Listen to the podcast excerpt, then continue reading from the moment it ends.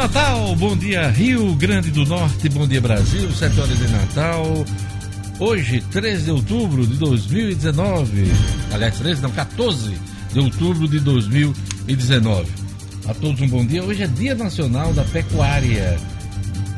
Dia Nacional da Pecuária e Dia do Meteorologista, nesse 14 de outubro. Olha, o Portal G1 está trazendo agora de manhã que a maioria dos estados registra queda no número de pessoas mortas pela polícia. O Brasil, porém, tem alta uh, no dado neste primeiro semestre. O país teve mais de 2.800 mortes cometidas por policiais da ativa nos primeiros seis meses deste ano, contra 2.766 em 2018, uma alta de 4,3%. O dado é puxado por estados como Rio de Janeiro e Pará. Crescimento vai na contramão da queda de mortes violentas no mesmo período no Brasil, que foi de 22%. Goiás é o único estado que se, que se recusa a passar os dados. No caso do Rio Grande do Norte, houve queda em relação ao ano passado.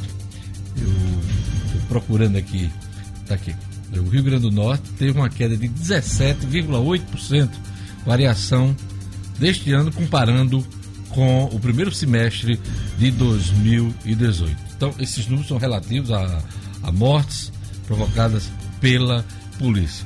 Os detalhes a gente encontra no portal G1, ok? É ainda um assunto que preocupa a toda a sociedade. Bom dia, O'Hara Oliveira. Bom dia, Gerlane Lima. Bom dia, Edmo Sinarino. Bom dia, Lugo Dias. Bom, bom dia, dia Bom, bom, dia a todos. Queria ouvir vocês sobre esse assunto também. É, a violência é uma preocupação, esses, esses mapas da violência servem exatamente para a gente ir monitorando aos poucos, mas é, é, preciso reconhecer que houve uma queda hum, acentuada dos números de assassinatos no país. Né? Uma queda significativa aqui no Rio Grande do Norte, né? mais de 17%. É, pelo menos dentre um assunto tão complicado, a gente tem um dado positivo aqui no Rio Grande do Norte. Exatamente, 17, deixa eu ver aqui, 17,8%. Reduzido, né, Diógenes? Mas assim, infelizmente, apesar da redução, que claro, a gente fica feliz, mas a sensação de, de insegurança continua, né? A população continua assustada, medo de sair de casa, medo de fazer as atividades cotidianas, infelizmente. É o que acontece, né? Apesar da redução. Eu, eu ia falar justamente isso que Gerlane também colocou. A gente continua muito assustado, a gente continua vendo testemunhos é, supervalorizado às vezes pelas redes sociais, mas a, a, o sentimento de insegurança permanece de hoje.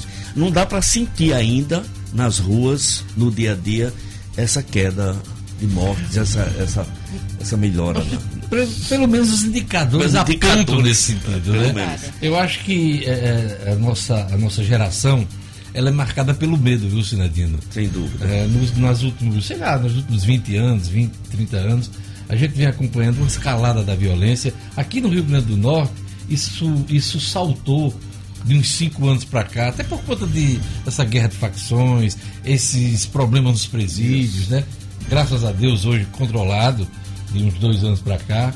Então, quer dizer, é, o Rio Grande do Norte passou a ser rota não só do tráfico, mas também do trabalho dessas facções é, que se espalharam por todo o país. Então, é, a gente vive essa, uh, eu diria, essa sensação de medo já há algum tempo. Algum tempo. Já há algum tempo, sem né? Dúvida, e para se dúvida. livrar dela, só com tratamento psicológico. Né? E olha lá, viu? E, olha e aí, dentre vários fatores, né, o caminho passa pela valorização da carreira militar, que é o que se espera dessa gestão Fátima Bezerra. Já existem projetos aí que tratam acerca da valorização da carreira dos policiais militares, que já está em tramitação na Assembleia Legislativa e provavelmente é com certeza o que os policiais militares esperam para que possam fazer um trabalho ainda melhor. Tem um que é polêmico, que é o aumento é, não só dos policiais militares, mas também dos bombeiros, né? Polêmico não, pelo fato deles não merecerem, qualquer categoria merece aumento, é, ajuste salário, mas o impacto que isso vai ter em todo o funcionalismo, né? Porque, ah, tá dando aumento para PM, para bombeiro, aí as outras categorias já já se, se organizam para também cobrar. É preciso dar aumento para todo mundo, né, Sinadino? Com certeza todo mundo vai querer. É, todo mundo é filho de Deus. É. é isso aí. Jackson está na ponta da linha e eu converso com ele também nesse início de Jornal 96 de semana. Jackson, bom dia. Olá, Diógenes, bom dia. Bom dia aos nossos colegas da bancada, bom dia ao nosso público ouvinte, acompanhando aqui o debate importante e interessante de vocês sobre a variação da violência aqui no Qual estado. é seu sentimento, Jackson, em relação à queda do, dos números da, da violência? Nesse fato específico de hoje, que o G1 traz no monitor da violência, a questão da a queda do número de assassinatos por policiais. É, Diógenes, na verdade, há, há uma queda em 2019, mas na verdade os números ainda são muito altos porque nós tivemos uma explosão da violência, principalmente em 2016 e 2017. Para você ter uma ideia, a taxa de homicídios por 100 mil habitantes agora em 2019 está girando em torno de 21,20, mas em 2017 foi a 37,01.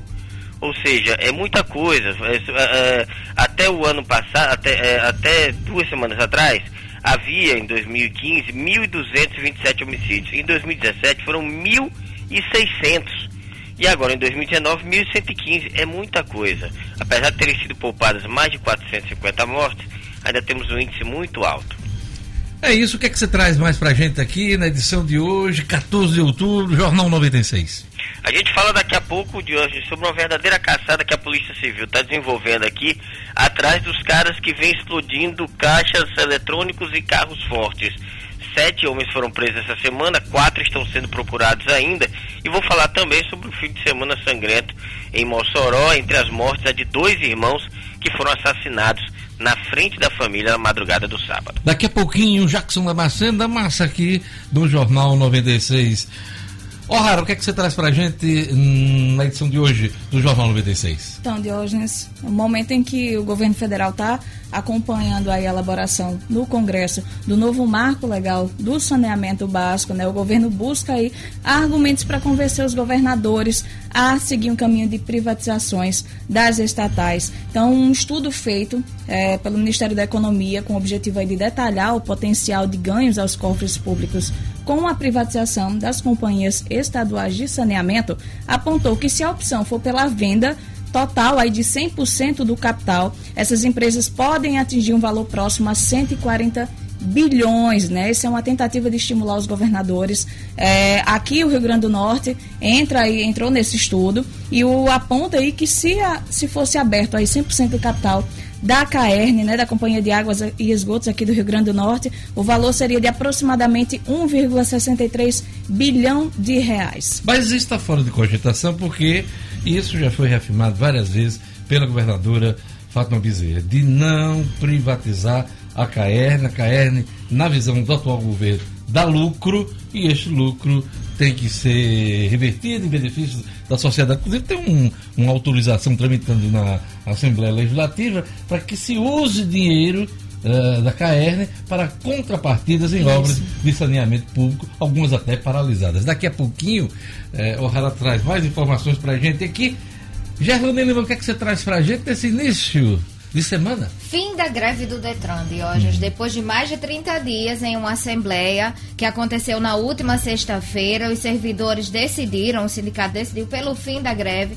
Hoje, eh, os servidores retomam os trabalhos normalmente, a partir de hoje, segunda-feira, dia 14, e aí eh, tem essa greve dos trabalhadores que é comum acontecer, Diógenes, infelizmente bagunçando aí também a vida de muita gente. Sei que tem as reivindicações, né, do, dos servidores, mas infelizmente fica meio que uma bagunça aí para quem precisa dos serviços. É serviço que fica suspenso para para a sociedade, né? Sinedino, o que é está acontecendo com a seleção brasileira que não consegue ganhar mais de ninguém?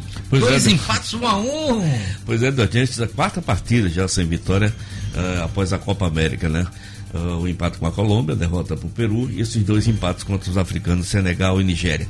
Uh, Tite dá, sinais claros de insatisfação com relação a quem está agendando esses amistosos, a empresa que está agendando esses amistosos, aumentando uma crise que que a gente já sente aí. E vai no- culpar a CBF, aí é que vai perder Vai emprego. perder né? emprego, pois é. É, O Brasil fez um péssimo primeiro tempo, melhorou um pouco no segundo tempo contra a Nigéria de hoje, conseguiu empatar no começo do segundo tempo, mas não conseguiu vencer. Foram muitos gols perdidos. A desculpa de. A desculpa. Ah, eu, eu até concordo. O Brasil criou muito no segundo tempo, mas a bola não entrou. Na verdade é que a seleção não agrada. É, não tá no bem, todo não não tá está bem, e precisa de modificações. Neymar se contundiu mais uma vez. É Dois- grave? Não, ah, falta, falta uma definição de hoje sobre essa contusão do Neymar. Ele saiu sentindo dores na coxa, 12 minutos. Eh, hoje deve sair uma avaliação mais precisa da gravidade dessa contusão. Aliás, Neymar tem tido um histórico de, de contusões seguidas. Isso é um sinal claro de quem não se cuida dentro e fora de campo. É isso. Agora eu vou fazer um- um- uma pergunta para você. Segue o líder, né? Segue o líder. Flamengo mantém a diferença de 8 pontos. Olha a alegria de Lugo Dias. É, o? Pois é, Deus, o Flamengo venceu os dois últimos jogos, mesmo desfalcado de principais jogadores. O Flamengo ontem venceu o Atlético Paranaense na Arena da Baixada, quebrando um tabu de 45 anos que ele não vencia como visitante. E venceu bem, o 2 a Furacão. 0, né? 2 a 0. 2 a Dois 0. gols do Bruno Henrique. É, o Gabigol Venceu, não é, o fez Flamengo falta. venceu o Atlético Paranaense e o VAR. E o VAR. pois é, o Flamengo teve um pênalti. Eu achei, eu achei que foi pênalti claríssimo. Eu achei que foi pênalti claríssimo, mas aí foi pro VAR e o pênalti foi anulado em cima do Lucas Silva. Bom jogador. É isso aí. Olha, você pode participar do Jornal 96, Facebook, YouTube, tem também o Instagram 96FM Natal. Tem um WhatsApp também da 96. Bom dia, Lugo Dias. Bom dia, Diógenes Dantas, a todos da bancada. Uma excelente, abençoada semana para todos. O nosso WhatsApp é o 99 210 96 96. Pois é. E vamos a mais destaques da edição de hoje. Irmã Dulce é canonizada pelo Papa Francisco e se torna a primeira santa brasileira. Polícia Civil aperta cerco contra ladrões de carros fortes. Prefeitura de Natal homologa escolha de empresa para a reforma do ginásio Nélio Dias. Futebol, seleção volta a empatar e completa quatro jogos CVC. Alecrim consegue segunda vitória na Série B do estadual. Olha, hoje a gente vai conversar aqui no Jornal 96 com a professora Maria Cristina Araújo, do Departamento de Oceanografia da UFRN. A gente vai conversar sobre as manchas de petróleo no litoral do Nordeste. São mais de 40 pontos somente aqui no Rio Grande do Norte. O impacto ambiental disso, até como a natureza vai, ela mesma, ela própria, limpando essa situação de desastre ambiental que já afeta o turismo do Rio Grande do Norte. Daqui a pouquinho eu converso com a professora Maria Cristina Araújo, do Departamento de Oceanografia da UFRN. Ainda também nessa edição teremos o comentário de Glácia Marilac, você está conseguindo reclamar menos e amar mais? Tem o Ricardo Valério também com modernidade, exclui CD, DVD cópia dos cálculos da inflação, inclui Netflix e Uber nos itens a serem pesquisados.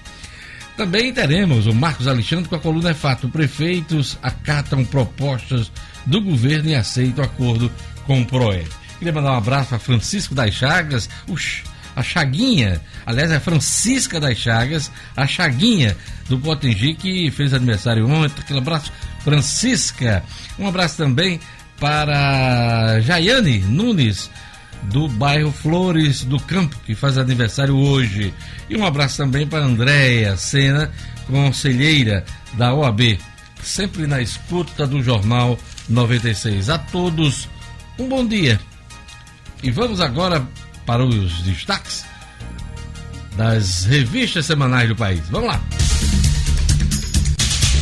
Vamos lá, veja. A multiplicação dos santos, com número recorde de canonizações, incluindo a da freira baiana Irmã Dulce, que, ocorre, que ocorreu ontem, domingo, a Igreja Católica tenta recuperar o rebanho perdido. Isto é. A nova manda-chuva do PT, Janja, a noiva de Lula, é a nova manda-chuva do partido. Sob a orientação do ex-presidente petista, a socióloga distribui ordens e escanteia Glaze Hoffmann. Época. Entre Bíblias e fuzis, Os traficantes evangélicos que espalham terror em nome de Deus nas favelas do Rio de Janeiro. Carta Capital. O Papa versus o Brasil de Bolsonaro. Francisco acusa o governo de praticar na Amazônia um novo colonialismo em benefício do capital.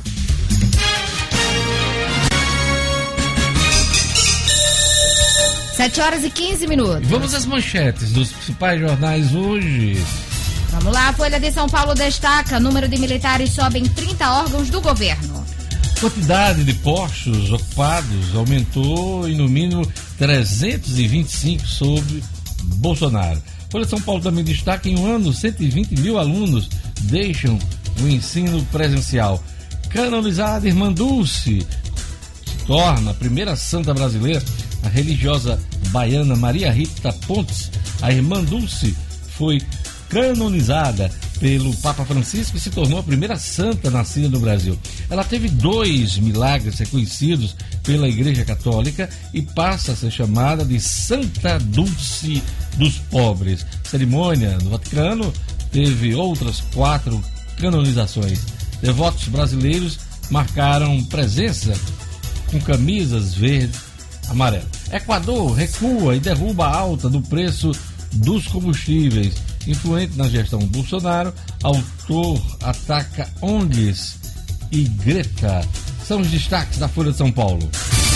O estado de São Paulo estampa procura por crédito tem maior crescimento em nove anos. Juro menor é uma das razões para a alta. Recursos estão sendo usados para pagar dívidas. Estado de São Paulo também destaca Moro recua e, ante, e atenua regra de deportação sumária.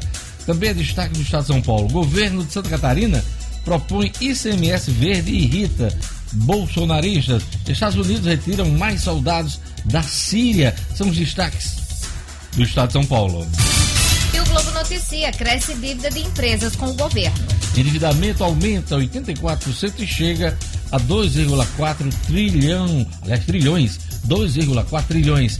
Quase metade é irrecuperável. É o destaque do Globo. O Globo também destaca: PSL mostra fragilidade nos municípios. Flamengo vence mais uma e mantém a liderança. São os destaques do Globo.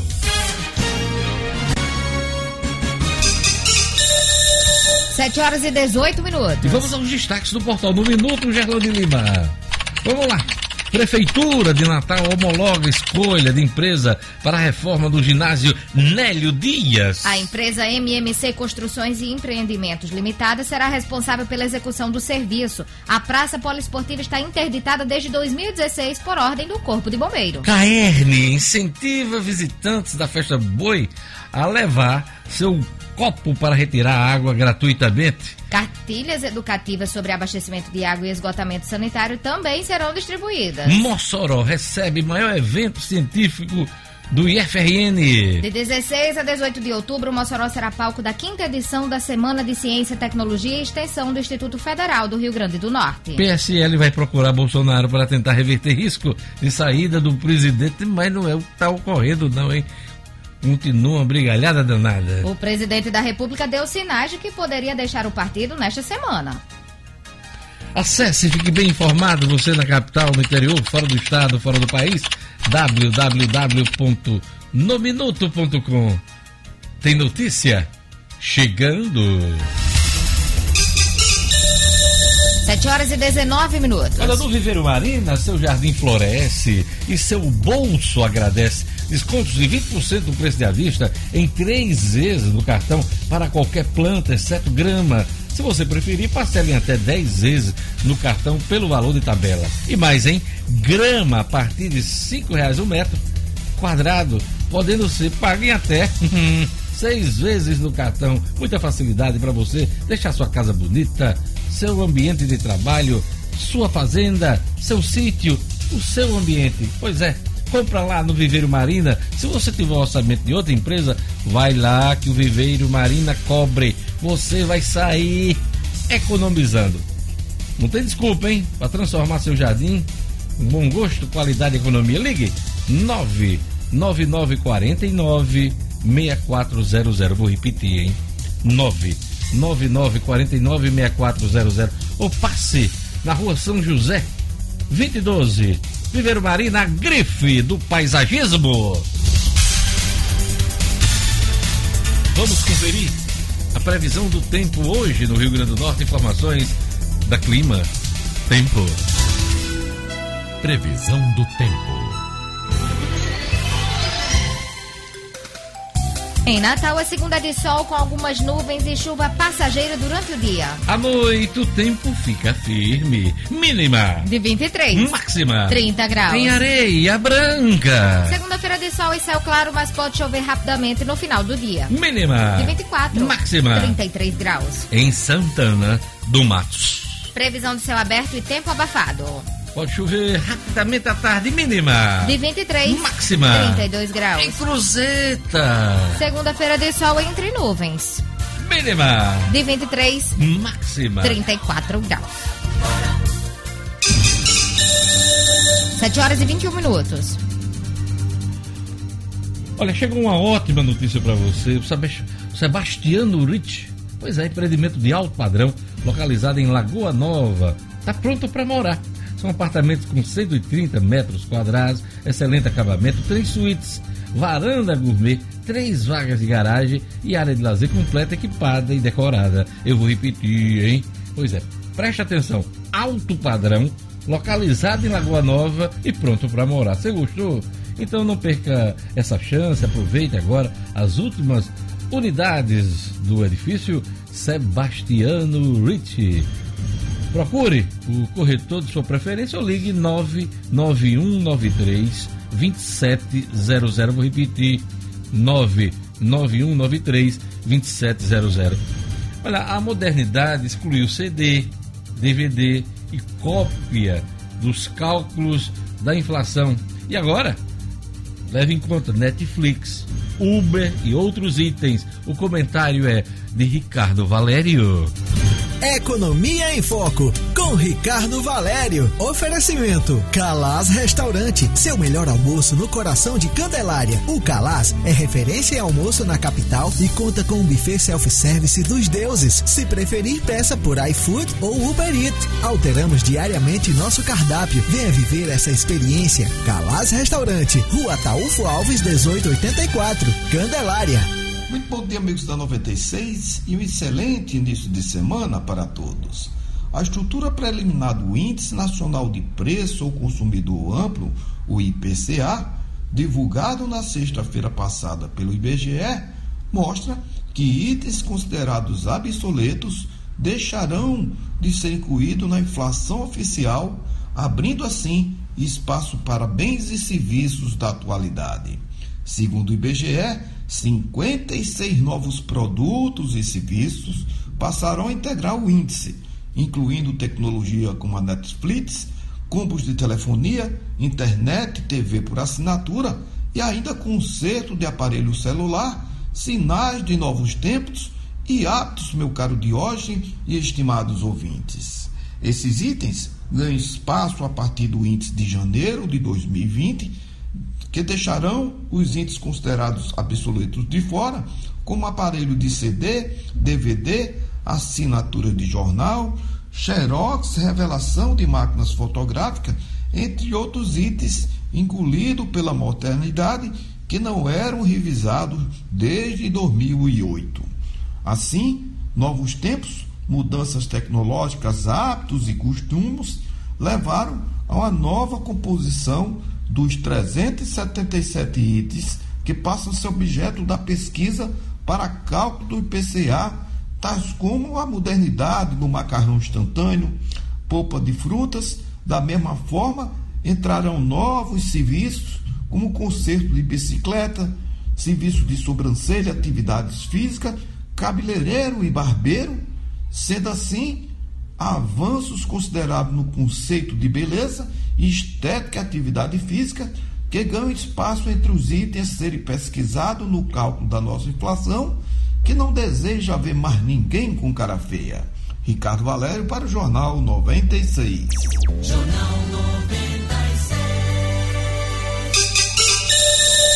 7 horas e 25 minutos. Eu gostei do final do comentário do, do Ricardo Valério. Ah, Aí falando, ninguém quer ver de cara feia, né? ninguém de cara feia. Por isso que as pessoas se arrumam, né, Gelando, no final de semana. É. Cabelinho, tá, É tá, tá. bom. E os homens também estão vaidosos. Cabelo tal, né? É isso aí. Vamos lá, vamos seguindo aqui com o Jornal 96. Agora, deixa eu dar um recado importante para você que está me ouvindo.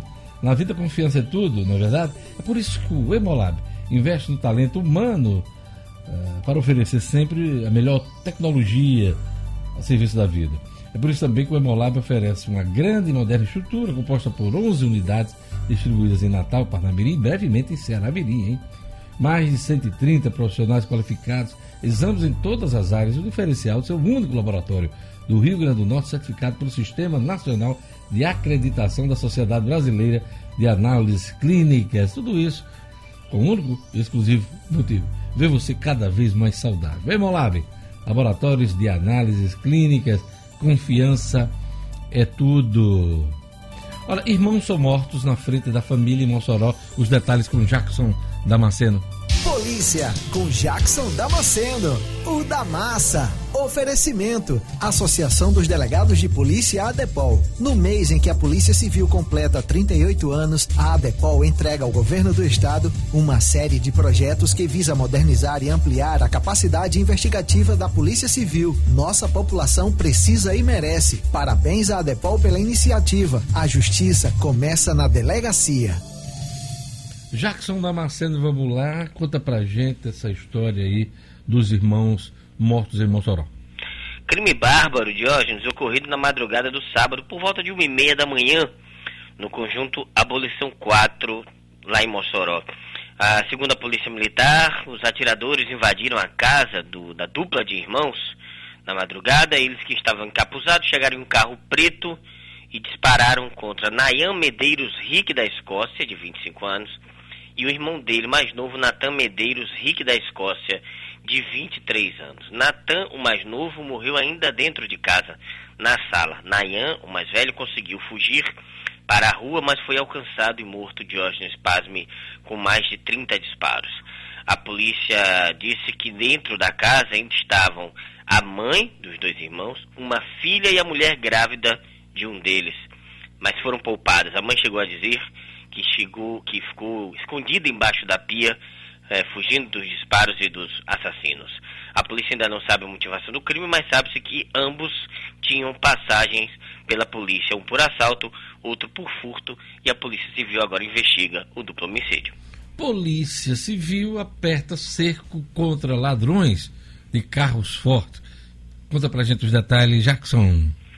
Quatro homens estão sendo procurados pela polícia do Rio Grande do Norte de Diógenes. Alan Davidson, conhecido como Galeguinho, José Rafael Nunes Ureia, José dos Santos Uciei e o Camilo Cassimiro Nunes, conhecido como Camilo Bombado. Eles são integrantes de uma quadrilha que atua em todo o Nordeste, explodindo carros fortes e caixas eletrônicos.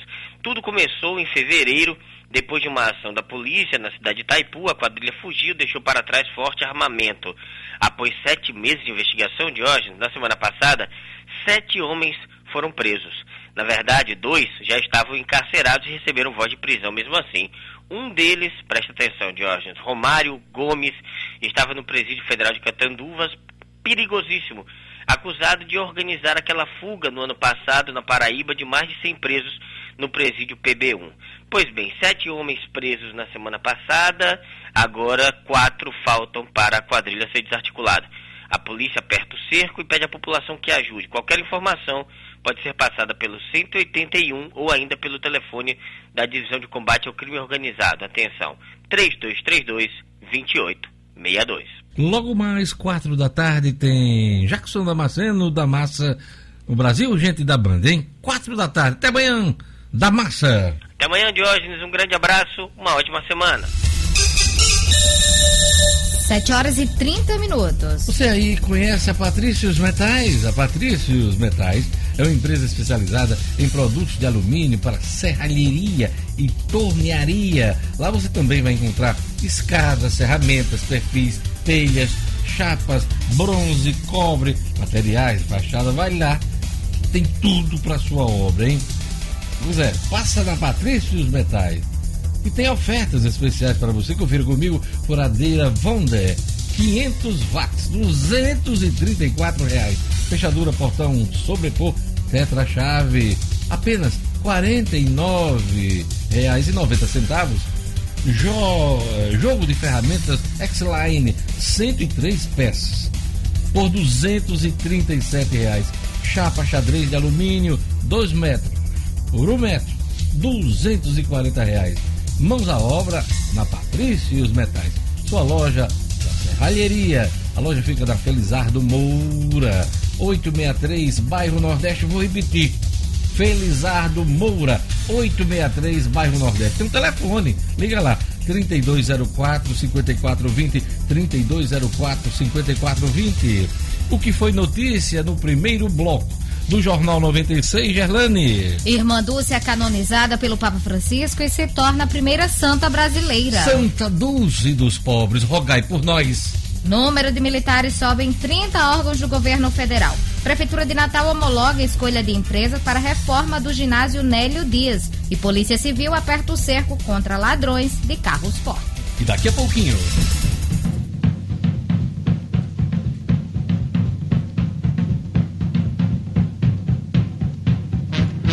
As notícias do final de semana no futebol com Edmo Sinedino, Glácia Marilac, a coluna Conexões. Tem Rara Oliveira falando sobre saneamento. Tem Marcos Alexandre com a coluna É Fato. E a entrevista com a professora Maria Cristina Araújo, do Departamento de Oceanografia da UFRN. Tudo isso junto e misturado aqui no Jornal 96.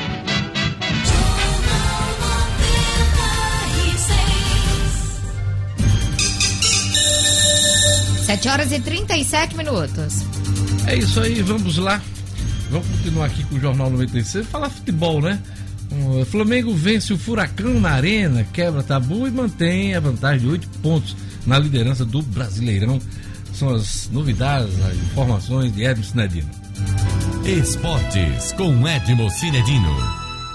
Cinedino, vamos lá. O Flamengo mantém a escrita aí e continua na liderança com a vantagem boa, né? De 8 pontos. Exatamente, Jorge, 58 a 50, a diferença do Flamengo para o Palmeiras. Os dois venceram na rodada, senão a, vantagem ainda seria maior, porque o Santos de São Paulo tropeçou no Sul no empate com o Internacional. O Flamengo de hoje é, você diz assim, o Flamengo é, mandou no jogo totalmente. Dessa vez não, mas o Flamengo foi muito inteligente. O, o Atlético Paranaense ficava com a bola, mas as estocadas, quando o Flamengo tomava a bola, se tornava muito perigoso, né?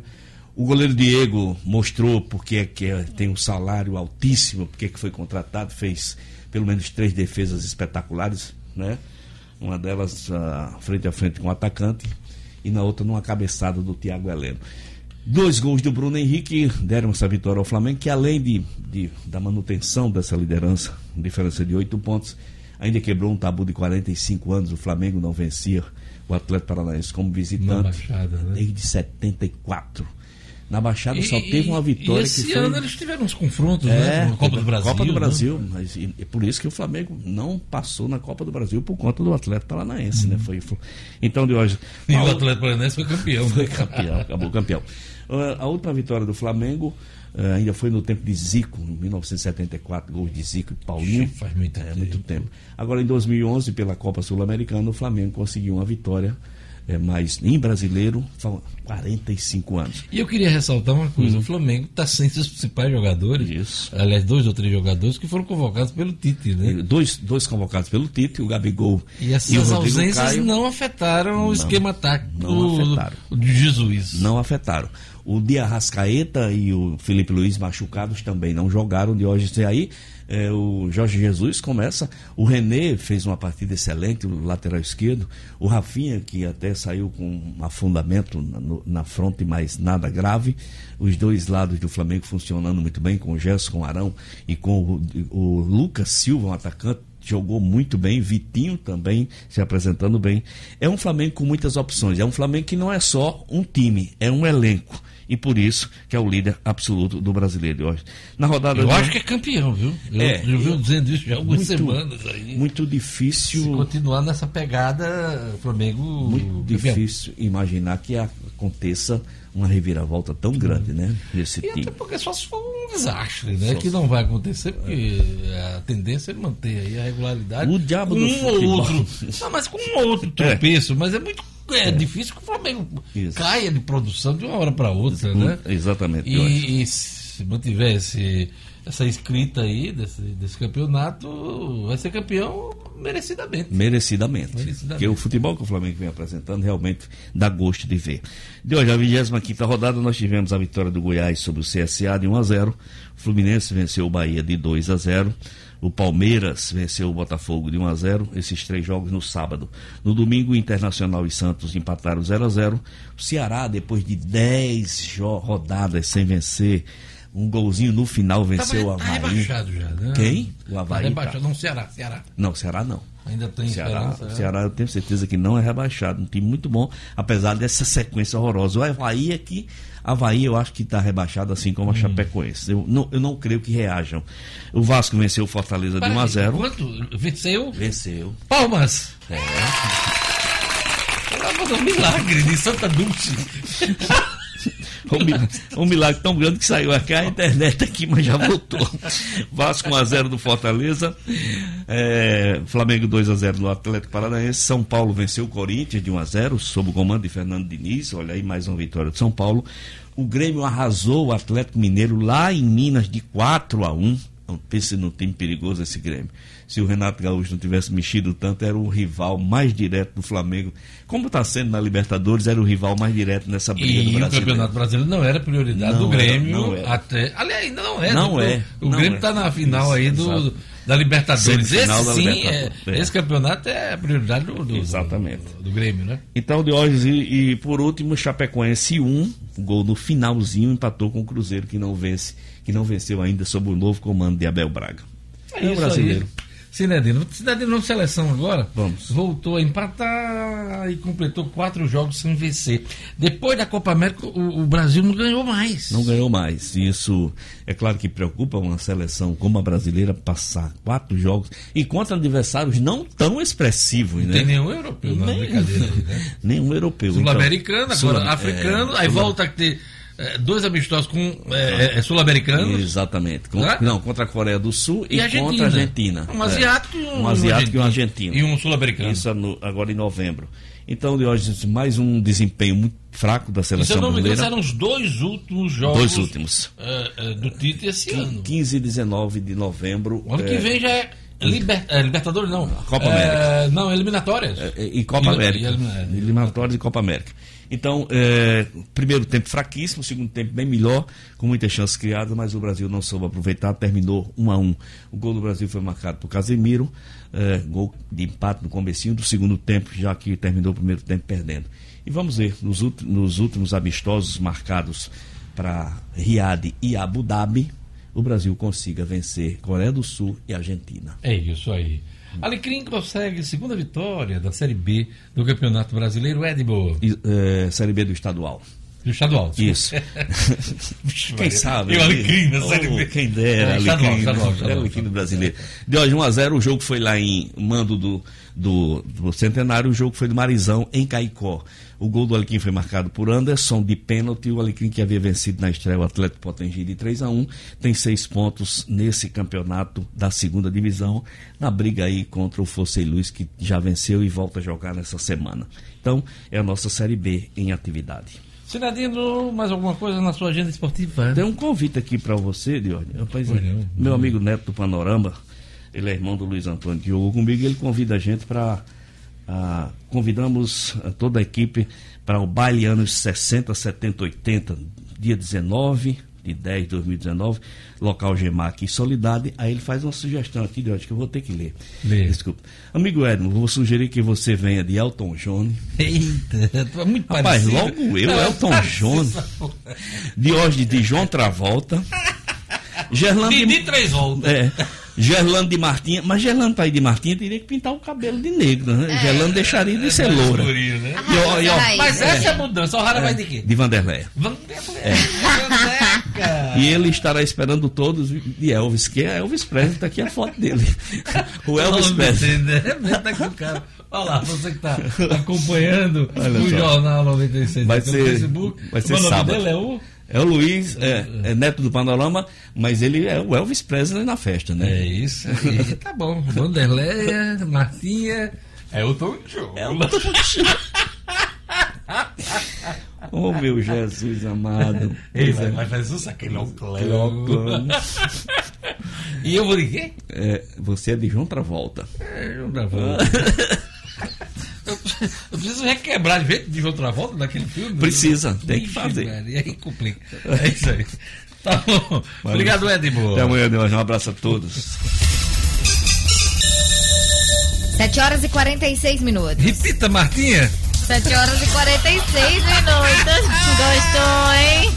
Ah, também gosta. Fala aí, Martinha, vamos lá. Servidores do Detran suspendem greve e retomam atendimento a partir de hoje. Gerlane Lima.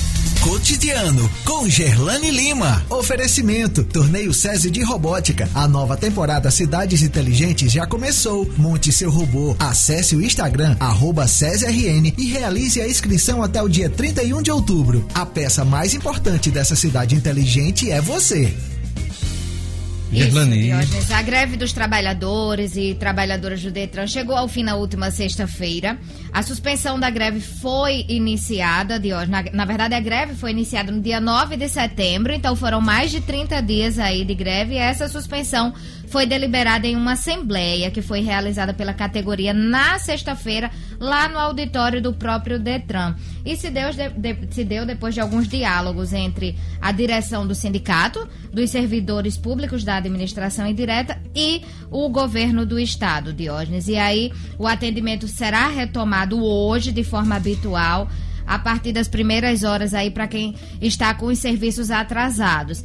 A categoria tem suas reivindicações, claro que são reivindicações legítimas, mas infelizmente toda paralisação gera uma bagunça na vida da população que precisa dos serviços. A coordenação do sindicato comentou que essa suspensão aconteceu um dia depois da audiência entre a direção e a Associação dos Servidores do Departamento, além da comissão de base e o governo do Estado. Então, a categoria entendeu que houve avanços na mesa de negociação com o Executivo, avanços relativos ao acolhimento de proposta dos trabalhadores. Então, essa greve ela foi suspensa de acordo com a categoria.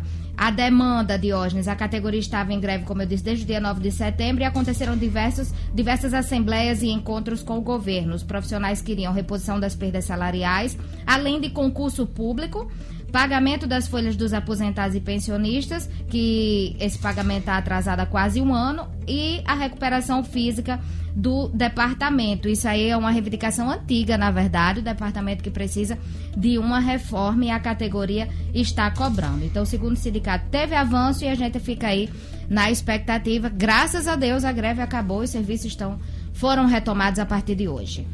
É isso aí, Gerlande Lima. Gerlande é uma música de, de Martim aqui. Ele foi procurar, ele estava concentrado ali, eu, eu, sabia. Não, mas eu, eu, acho que você já ouviu também. Seu pai dançou muito com sua mãe.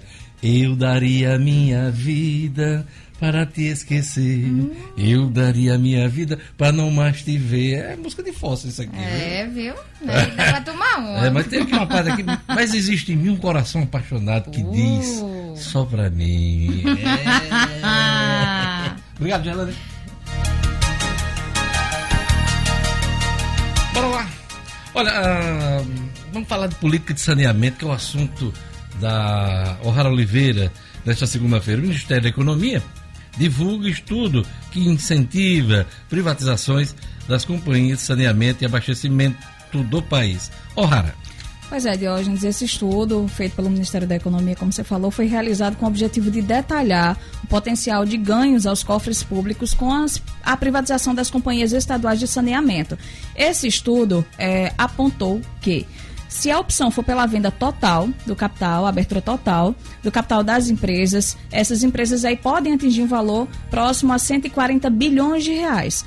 Claro que esse valor aí não é o valor exato para chegar ao valor exato, é, não, não é considerado aí desses 140 bilhões as dívidas contraídas pelas companhias, né? Teria Elas que ser abatidas, teria que né? ser abatido. Mas esse levantamento foi elaborado pela Secretaria de Desenvolvimento da Infraestrutura, avaliou as empresas que cuidam de tratamento de águas e coleta e tratamento de esgotos em 22 estados, entre eles o Rio Grande do Norte. Então, o que é que o governo federal quer fazer? Estimular a venda total, caso seja possível. Por quê? Porque se a privatização for de 100% das companhias, né, no caso das 22 estatais analisadas, o valor total seria de 139 bilhões de reais, aproximadamente 140 bilhões. A opção de vender apenas 49% da participação faria com que a fatia das empresas valesse apenas 30,6 bilhões, isto é, 22% do montante inicial projetado. No caso aqui do Rio Grande do Norte, se a venda fosse de 49% da CAERN, do capital da CAERN, valeria apenas 350 milhões. Já se fosse a abertura total, né, os 100%, para o setor né, do, do controle ao setor privado, o valor estimado é de 1,3 bilhão. Diógenes, vale lembrar né, aos nossos ouvintes que atualmente a legislação ela impede a privatização completa das companhias de saneamento exige aí que seja mantido o controle do Estado sobre elas. O governo federal espera né, que essa trava seja retirada com a aprovação do novo marco legal do setor, que tramita no Congresso, mas até o momento não tem expectativa de um prazo de conclusão. Obrigado, Rara. 7 horas e 52 minutos. Agora aquela dica da Atenas Turismo. Atenas Turismo é câmbio, sua viagem completa, todas as moedas desse mundo, meu Deus. Você vai lá, liga na Atenas que você vai ter a cotação. Liga pro Robélio da Atenas. Olha, Réveillon Europa 2020 Paris com Lisboa, hein? Visitando Lisboa e Paris. Olha que coisa bacana. A viagem de 26 de dezembro a 2 de janeiro, saída de Recife em voo especial. R$ 7.500 você pode parcelar isso em 10 vezes, hein? Uma entrada de 20% e nove parcelas mensais sem juros. É isso aí, desconto é a Vija também, hein? que vai pagar a Vija com 5% de desconto. Liga na Atenas Turismo 3221 2626. 3221 2626. Atenas Turismo é câmbio, sua viagem completa. Giro pelo Brasil e pelo mundo.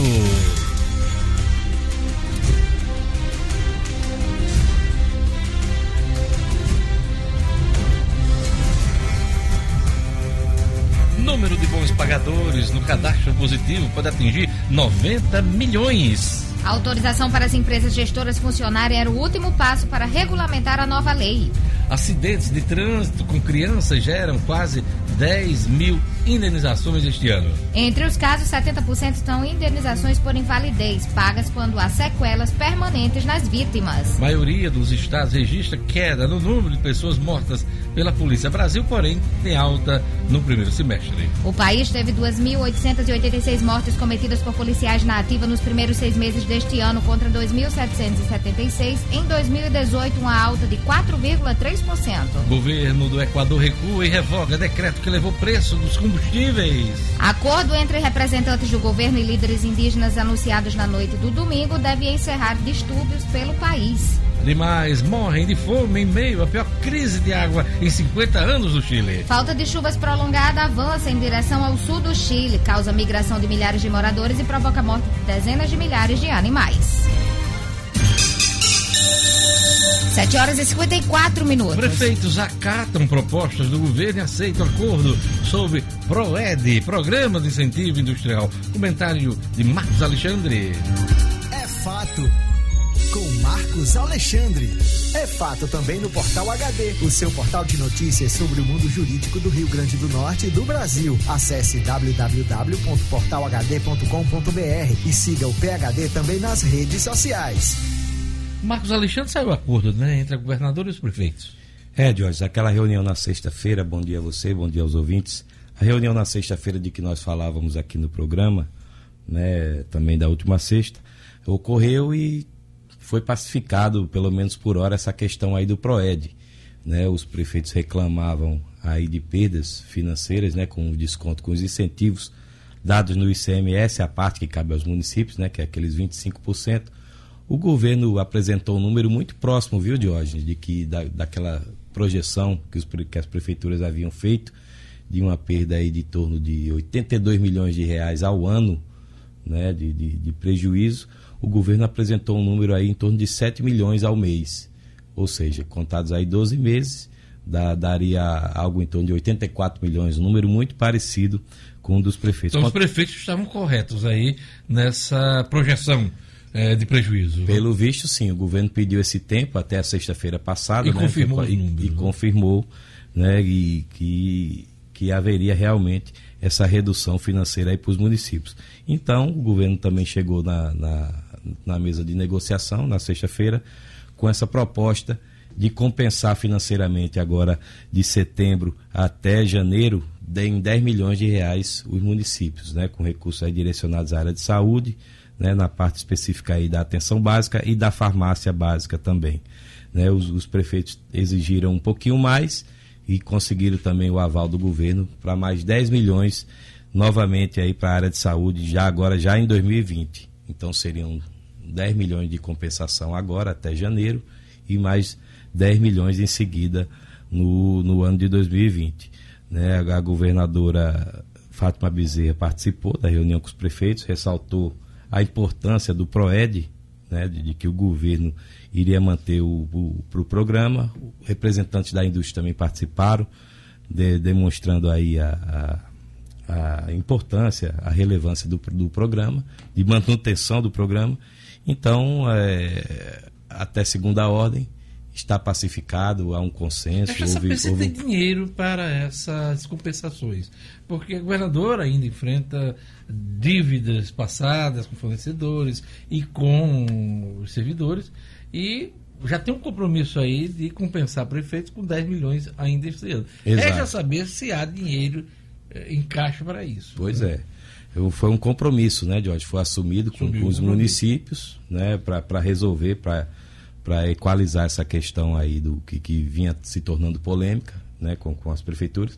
A Assembleia também tem um decreto, vamos ver como é que, como é que a Assembleia vai lidar com Eu acho que questão. depois do acordo, esse decreto legislativo fica prejudicado. Isso. Eu acho que perde o objeto. Exato. Diante do acordo entre prefeitos e a governadora. Se houve esse acerto, né, Diógenes, assim, de, de forma. Não, não tem por que De- suspender se há um acordo Exato, entre os prefeitos exato. E, e a governadora para a manutenção do, do, do programa. do, pro- do programa, exato. Então havia, tranquilo. havia representantes da Assembleia também lá na reunião, né, o, o- como o deputado Getúlio Rego. Então, vamos, vamos verificar como é que a Assembleia, se a Assembleia Sabe como vai, é que o vai decreto pode vol- voltar? É caso o governo não pague as compensações. Exato. Aí você cria uma situação de descumprimento de um acordo, mas há um acordo em vigor. Exato. E, fica- e esse decreto nasceu a partir da insatisfação dos prefeitos, né, com a postura do governo, com o programa. Agora tem um detalhe nessa história, né? Os, os deputados pediram é, é, urgência urgentíssima para suspender o PROED e não conseguiram. E aí o projeto teve que tramitar na casa. Hoje está na Comissão de Constituição e Justiça, se eu não me engano. Ah, É, é, exatamente. Aí vai para finanças e depois plenário. Imagine se tivesse tido a urgência urgentíssima. Pois ia é. suspender o PROED, não ia esperar o acordo entre prefeitos e governo. É Exato. preciso ter cautela nessa hora, fazer os cálculos direitinho para um entendimento. Né? É o que houve na sexta-feira. Exato, foi, foi prudente, né, Jorge? Porque tinha que esperar realmente essa reunião, né? Havia possibilidade de acerto e houve. Então, é fato. Agora é, fato. acompanhar os novos desdobramentos aí desse assunto. Oh, oh, oh, Rock in Rio. Já, Matias. Rio Grande do Norte. Oh, Vandeleia. Oh, rock. De outra volta. Aí dentro. Tchau, um, um abraço. Um abraço, Jorge. Boa semana a todos. 7 horas e 59 minutos. Vai render, vai render. A educação é o caminho para um mundo melhor, feito de inclusão, amizade, conhecimento, um mundo cheio de novas descobertas, de arte, cultura, esporte e inovação. Valores que o Salesiano trabalha diariamente da educação infantil ao pré, formando bons cristãos, bons cidadãos. Salesiano, valores para a vida, inscrições abertas, salesianarn.com.br, salesianarn.com.br. Classe Marilac agora, hein? Você está conseguindo reclamar menos e amar mais? Glacia Marilac. Conexões com Glácia Marilac. Oferecimento Neo Engenharia. Sua obra com mais segurança, agilidade e melhor preço. Informações 3207-1318. WhatsApp 999000352. Bom dia, com muito amor e alegria, minha gente. Porque apesar da dor, a gente tem sempre de acordar com motivos para sorrir, para ter esperanças em um dia melhor, para poder dar o nosso melhor para as outras pessoas que tanto precisam de um sorriso, de uma mão estendida. Passando pelas ruas da cidade, a gente vê a quantidade de venezuelanos que estão pedindo a clemência de nós brasileiros que já não estamos em situação social tão favorável. Com o Dia das Crianças e a canonização da irmã Dulce nesse fim de semana, eu fiquei bastante refletindo sobre o que a gente pode fazer para fazer um pouco mais pelo outro. E eu achei fantástica uma frase de Irmã Dulce que diz assim: As pessoas que espalham amor não têm tempo nem disposição para jogar pedras. Que nesta semana a gente consiga cada vez reclamar menos e amar mais porque afinal de contas nossa vida só vale a pena se nossa alma realmente não for pequena. Se o nosso egoísmo for cada vez menor e aumentando cada vez mais a nossa solidariedade e nosso amor pelo próximo. Uma semana bem especial para todos nós. Glácia Marilac, para o Jornal 96. Jornal 96. 8 horas. Olha, a gente vem acompanhando desde o início de setembro o aparecimento de manchas de petróleo no litoral do Rio Grande do Norte. Né? Petrobras já disse que o petróleo não é daqui, é de fora, há uma suspeita aí até de uma embarcação que afundou e esse petróleo está chegando aqui no litoral do Nordeste. São mais de 40 pontos aqui no Rio Grande do Norte e a extensão é em quase todo o litoral nordestino. Eu convidei a professora Maria Cristina Araújo, professora do Departamento de Oceanografia da UFRN, para falar com a gente aqui, dar os detalhes do que eles estão é, pesquisando nesse momento tão difícil que há um desastre ambiental. Bom dia, professora. É, bom dia a você, bom dia aos ouvintes. Podemos é, tratar isso como um grande desastre ambiental, não é, professora? Sim, é um desastre ambiental sem precedentes até para o Brasil, né, por conta da extensão da área afetada e dos impactos gerados. Geral, geralmente, quando ocorre algum acidente com petróleo, eles são pontuais, específicos, alguns até graves, na, ali na costa americana já aconteceu, alguns anos atrás, mas pela extensão do litoral, é um dos primeiros do mundo, a gente pode até considerar, há precedentes no mundo inteiro. Olha, dessa forma não. Como você falou, são grandes desastres, mas de, de abrangência mais pontual, assim, e de fácil identificação, porque essa é a grande diferença.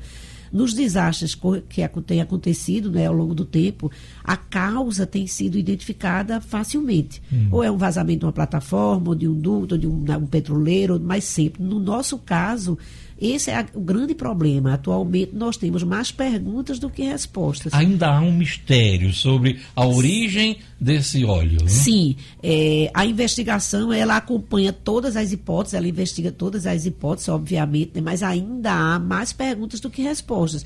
Então foram feitas as análises do material, foi inicialmente é constatado que o óleo, o petróleo cru é procedente da Venezuela. Uhum. Isso foi atestado por laboratórios distintos, né, no Rio de Janeiro e na, na Universidade Federal da Bahia mas é, obviamente o óleo não, não, o petróleo não veio diretamente da Venezuela, isso seria impossível por conta das correntes, então seria algum navio em trânsito, mas é, ainda há outras especulações. Então a, a Semana passada apareceram uns, uns tonéis de, da, da Shell e está sendo investigado dizer, também. São, são, três hipóteses. Uma é, é corrente, isso já está um pouco descartado por conta da origem, que pode ser da Venezuela, e como esse petróleo chegou pelo mar, que pelas correntes. Isso está praticamente descartado. Da outra, afundamento de uma embarcação que, que teria petróleo e esse Sim. petróleo está chegando. E o terceiro, um, uma contaminação, vamos dizer assim, é, criminosa, um derramamento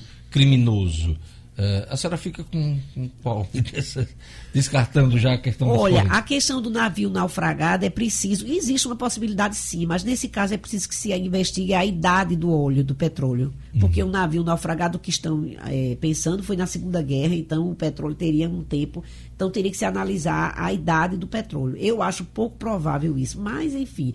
A outra possibilidade é que tenha sido é, um descarte proposital.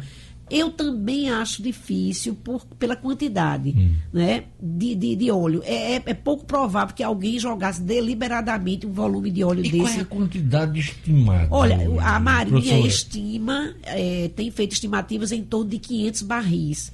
Isso não é muito quando se considera grandes acidentes, que são milhares de barris, que são muitas vezes descartados. Mas é um volume grande para se pensar num descarte proposital. Né? Sherlane Lima. A gente está falando aí, bom dia, professora, bom entre dia. mistérios e especulações, mas o Brasil, ele usa esse petróleo da Venezuela aqui no Nordeste? Não, não, não usamos. Ele, esse petróleo provavelmente estava em trânsito por águas internacionais. É, a gente não sabe se existe a possibilidade. É um navio é, credenciado, um navio identificável, ou é um navio é, é assim, irregular ou ilegal, isso também estamos levantando essa possibilidade, mas nós não usamos o petróleo da Venezuela aqui. Iria usar, só para complementar a sua pergunta, se tivéssemos instalado a refinaria de Pernambuco, de Pernambuco. que estava prevista com a participação da Petrobras, a, da PDVSA. Né? E essa parceria acabou, foi anunciada, mas acabou não se concretizando. E aí sim, essa refinaria de Pernambuco iria tratar esse óleo, uh, que é um óleo diferente, é um óleo é, mais grosseiro, é um petróleo é, mais. Diferenciado. Ia ser é. lá em, em, em, Pernambuco. Mas como não. não essa coisa está descortada, né? Sim. Hum, né, pois é. professora?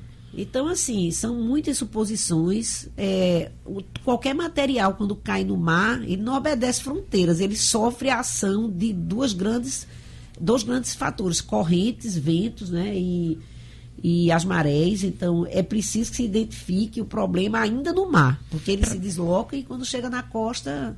A fauna e a flora atingidas, né? A gente vê aí as cenas das tartarugas é, comoveram aí muita gente Sim. e algumas delas não escaparam, se eu não me engano foram 10 identificadas e nove morreram, é. uma delas aqui no, no, no, Rio Grande do Norte.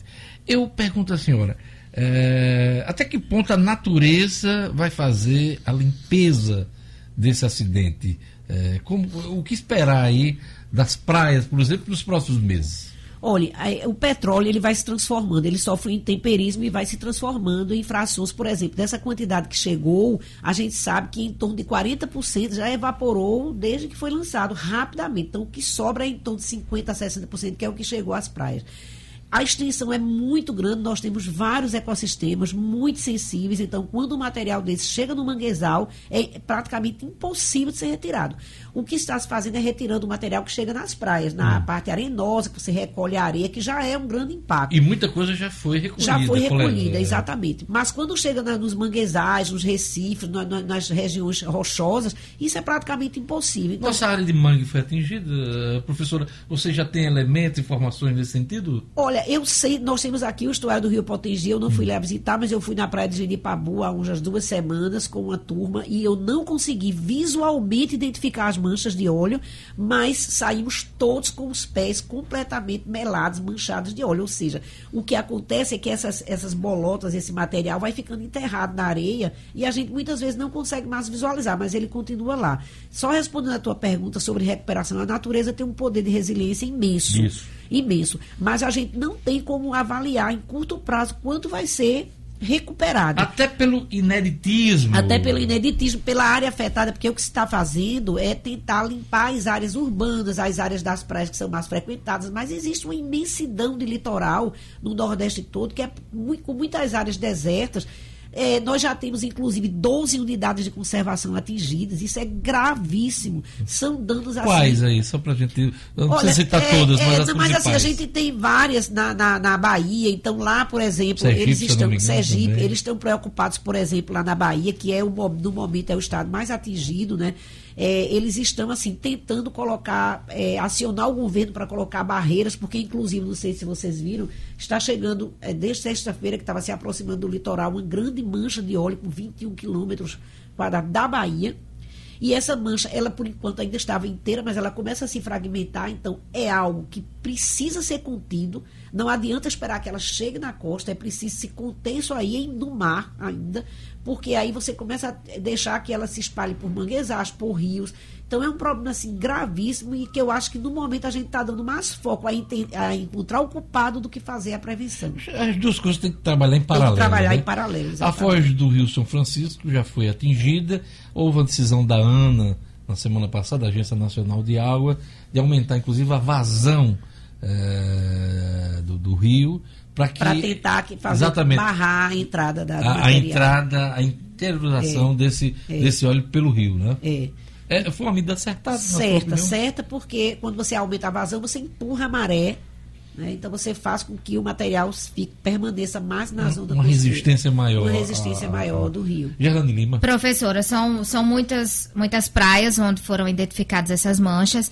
Aqui no Rio Grande do Norte, esse óleo ele continua chegando, porque na Bahia a senhora falou que ele ainda chega. Aqui no Rio Grande do Norte. É, aqui diminuiu consideravelmente. A gente não tem mais registro de manchas se aproximando. O que a gente tem é o que já, já chegou aqui, que está ainda no ambiente. E né? é, deve ser por isso que a Marinha, né, os oficiais da Marinha que estão acompanhando esse processo, semana passada já declararam que diminuiu a intensidade Sim, desse óleo. óleo, Mas sim. aqui, É. né, em outras regiões Exatamente. do litoral, ela É. continua forte. É, né? é, na região do, do Rio Grande do Norte para cima, que a- foi se espalhando gradativamente, a, a situação já melhorou, mas já não está chegando. A situação mais crítica agora é na Bahia. Então, Bahia, Sergipe, é onde você ainda está chegando o óleo. A senhora acredita que esse óleo passa do Nordeste, eh, desce mais ali para o Rio, as praias do litoral paulista, Olha, do nós Paraná? temos, um, é, nós temos um sistema de correntes que a gente chama é uma corrente equatorial que ela vem do continente africano direto para o Brasil. Foi inclusive isso que trouxe as caravelas para cá. E ela, se, é,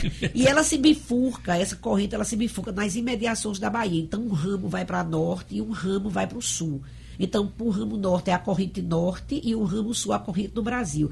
E essa corrente é uma corrente muito potente. Ela, ela, ela tem essa bifurcação mudando ao longo do, do tempo, assim, ela faz uns meandros. Então, é essa corrente, provavelmente, que trouxe o material e que está levando para as regiões distintas. No caso do norte, ela já chegou no Maranhão, ela não sobe mais porque ela começa a encontrar resistência de outras correntes e outras coisas. Mas para o sul ela desce realmente, a corrente do Brasil ela vai. Então existe sim uma probabilidade. Tudo depende da questão de vento e de corrente, porque nós temos um vento sudeste que sopra em direção para cá, que também pode estar contendo um pouco para não chegar para outras regiões. Professora, pelo que foi já investigado, eh, já se sabe pelo menos o local onde esse possível acidente tenha ocorrido ou o descarte desse material?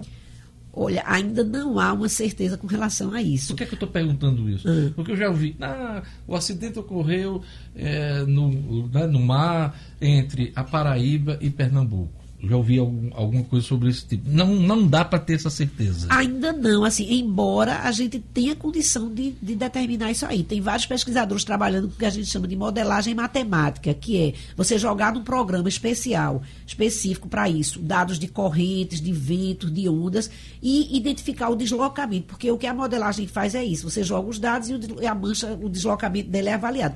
Inicialmente, como apareceu entre Pernambuco e Paraíba, supõe-se que a origem tenha sido em algum ponto nesse, nessa direção, né? mas a gente sabe que está Quem é que está coordenando essa investigação? Olha, é uma- uma- um conjunto de órgãos né, federais, Força então tarefa, o IBAMA, é, o Ministério do Meio Ambiente, o IBAMA, a Marinha e é, no- nas regiões e nos estados os órgãos ambientais é, tipos, é, de cada estado. Né? Diógenes eh, comentou sobre o comprometimento da fauna, da flora. A possibilidade dessa mancha se espalhar pelos rios e comprometer, não só isso, mas comprometer o abastecimento da população? Olha, eu acho pouco provável, porque ela não teria como entrar, porque o rio, a, a foz do rio, ele sofre a influência do mar, da maré, e também da força de vazão do rio. Então, assim, é difícil que ela consiga se entrar no rio e Se misturar e se entrar até a, a, questão de com comprometer esses reservatórios d'água É, né, é. potável. Agora, eh, professora, eh, talvez não seja eh, a sua área, mas o contato da população com esse óleo. A gente já, tá, já tem mil, alguns relatos aí, alguns eh, de contato das pessoas com a pele, óleos, enfim. Qual o cuidado que deve se ter nesse momento? Olha, essa Que é substância, recomendável. sim, é uma substância tóxica, obviamente, mas o contato, assim, na pele, ela gruda na pele, então é difícil para retirar, tem que usar óleo, tem que usar um solvente, então tem essa dificuldade. Mas, assim, o problema disso é para os animais, porque o recobrimento é praticamente total. No caso das pessoas que frequentam as praias, elas melam os pés, podem melar a mão, não é muito grave. O que se recomenda, principalmente, pelo menos é uma recomendação assim minha, é, com- com- é sobre as crianças, porque as crianças elas sentam na areia, elas pegam, elas mexem, ela, ela pode colocar na boca. Então, isso é um cuidado. Pelo, Olhos, com- né? Olhos. Então, isso eu vi em Genipabu, a, a, a, um material muito camuflado na areia. As pessoas devem ser mais radicais e evitar banho de mar nesse período? não chega a ser tão, tão assim, é, restritivo, não. Óbvio que se você encontra uma área onde você tem os indícios de que há um material ali, deve se evitar, obviamente, porque você vai entrar em contato. Mas, assim, de forma geral, se você não visualiza que a área está comprometida, não impediria o banho de mar. Não é isso aí, não, não, não, E, não e no caso da ingestão dos peixes que tiveram contato com esse óleo? É, aí sim seria problema, porque se o animal ingeriu, você também, ao, ao se alimentar, também vai ingerir. Esse material, E- ele e haja poluentes. casos de- Há de- casos, de há registros, contaminação, né, é. de- É, registros. e nesse caso sim, porque aí o material é tóxico, tem poluentes, tem, tem uma série de compostos que não devem ser ingeridos, né? O impacto ambiental, no turismo, mas na, a- a- na visão da senhora, ah, quando é que a gente vai ter uma ideia para mensurar tudo isso? Pois é, é difícil. A gente sabe que são três tipos de impactos básicos, né? Os ambientais, os sociais e os econômicos. Quando eu falo impacto social, a gente- muitas vezes a gente fica pensando, ah, comprometer o uso da praia, o turismo está prejudicado Não. as pessoas. Mas, na verdade, a gente tem que pensar, por exemplo, em outros aspectos, como as populações nativas, pesca. a pesca, não é? as comunidades tradicionais que dependem da pesca, os quilombolas, os pescadores. Então, é uma, é uma coisa muito ampla. Do ponto de vista econômico, todos são afetados, porque muitos municípios do Nordeste têm o seu PIB dependente do recurso de turismo costeiro. E ambiental é, sem dúvida nenhuma, o mais grave e o que a gente realmente tem bastante preocupação. Eu queria agradecer a presença da professora Maria Cristina Araújo aqui do nosso programa, esclarecendo esse momento difícil que passamos por conta desse desastre ambiental. Óleo misterioso ainda em todo o litoral do Nordeste. Obrigado, professora. Obrigada a vocês. Bom dia. Olha, maioria, você acompanhou aqui no Jornal 96, maioria dos estados registra queda no número de pessoas mortas pela polícia. Polícia Civil aperta cerco contra ladrões de carro forte. Carros fortes. Servidores do Detran suspendem greve e retomam atendimento a partir de hoje. Prefeitos acatam propostas do governo e aceitam acordo sobre o PROED. Flamengo vence o Furacão na Arena, quebra tabu e mantém vantagem de oito pontos na liderança. Seleção brasileira volta a empatar e completa quatro jogos sem vencer. Vem aí, Padre Francisco Fernandes. Eu volto amanhã com o Jornal 96.